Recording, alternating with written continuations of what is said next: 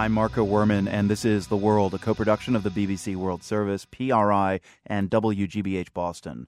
The price of gold has come down a bit from last year's all time highs, but one ounce of gold today still sets you back more than $1,600. Ten years ago, that same ounce was worth only about 300 bucks. With inflation like that, who wouldn't want to start up a gold mine? One company is getting ready to do that in Scotland. If all goes according to plan, Scotland's only gold mine will begin operations sometime this year. The project has its critics, largely because the mine sits inside Loch Lomond National Park. The world's Laura Lynch went to check it out. At the end of a long dirt road set among the craggy hills and mists of the Scottish Highlands, Chris Sangster unlocks an iron gate that is the gateway to gold. No particular safety instructions other than it's wet, it's muddy, and the floor's a bit uneven. Only the headlamps on our helmets light up the dark tunnel as we begin the walk down, about half a mile to where the first vein of gold appears. Um, the resource we have at the moment is about half a million tonnes of, of rock, which contains just under five tonnes of gold and around 25 tonnes of silver, um, and that's what the mine is is built around. That's edging up toward $300 million worth of gold, depending on market prices. Sangster's company, Scotgold, won approval from the park authorities by making one big promise. They'll restore the site when they're finished. Mines are transient beasts. We will be here for 10 years, uh, then we'll disappear, and at the end of 15 years, you won't particularly see that we've been here. As we emerge from the darkness back out to the breathtaking beauty of the hills and valleys, Sangster shows a keen awareness of his surroundings. Can you see the green fields there? That's basically where you can see it from. The approval for the mine came only after the first proposal was rejected. The second time around, the restoration plan was deemed adequate. What's unusual about the mine isn't just its location inside park boundaries. From the start, the company had the overwhelming support of the locals who love the majesty of the park but aren't so fond of the tough economic times in their village. At the Green Welly rest stop in Tyndrum, customers can stop to buy gas, a snack, outdoor hiking gear, and just recently, a new product.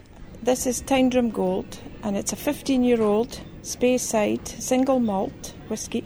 It's a very good whisky. We had a whisky tasting here um, one night, and this bottle that we tasted was finished on that night because it was so good.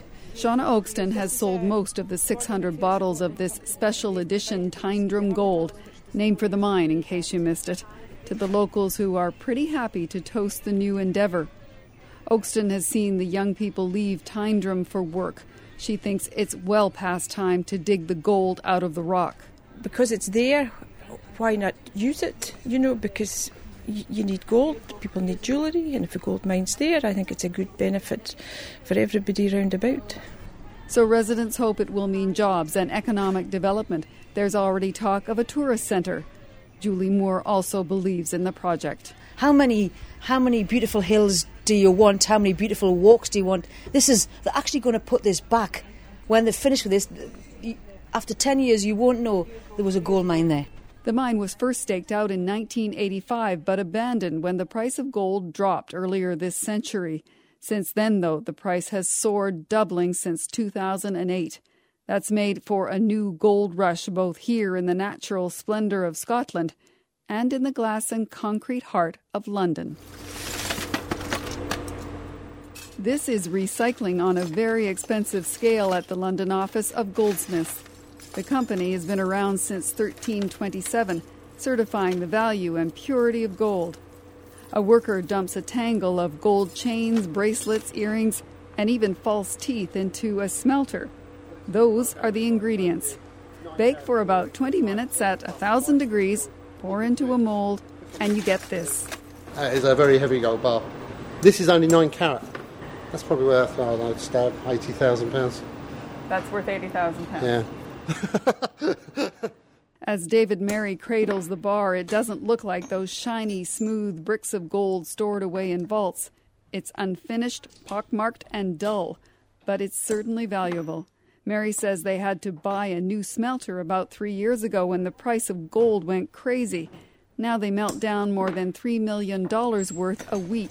When it first started, it became such a bit of a madness that we were getting things like Crimea War medals and First World War medals and things like that, which you would expect to be family pieces. But uh, it's that price of gold. If you're hard up, you need to get your money from somewhere, and that's exactly the route people took.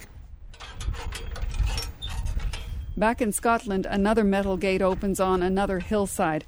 Dorothy Breckenridge, owner of a company that organizes hikes in and around the park, pauses to gaze out at the land that's become her livelihood.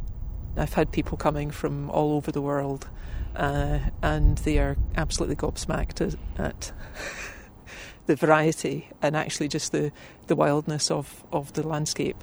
Breckenridge is dismayed by the plan to go ahead with the mine. She sees it as part of a trend driven in part by the craze for gold. It's a gradual encroaching of of this fantastic natural asset that that we have in the scenery and landscape of Scotland, and that's not being accepted as a viable long-term necessity for Scotland. This windswept land is generating a debate about where its value really lies. For those promoting Scotland's only gold mine, it's about what lies beneath.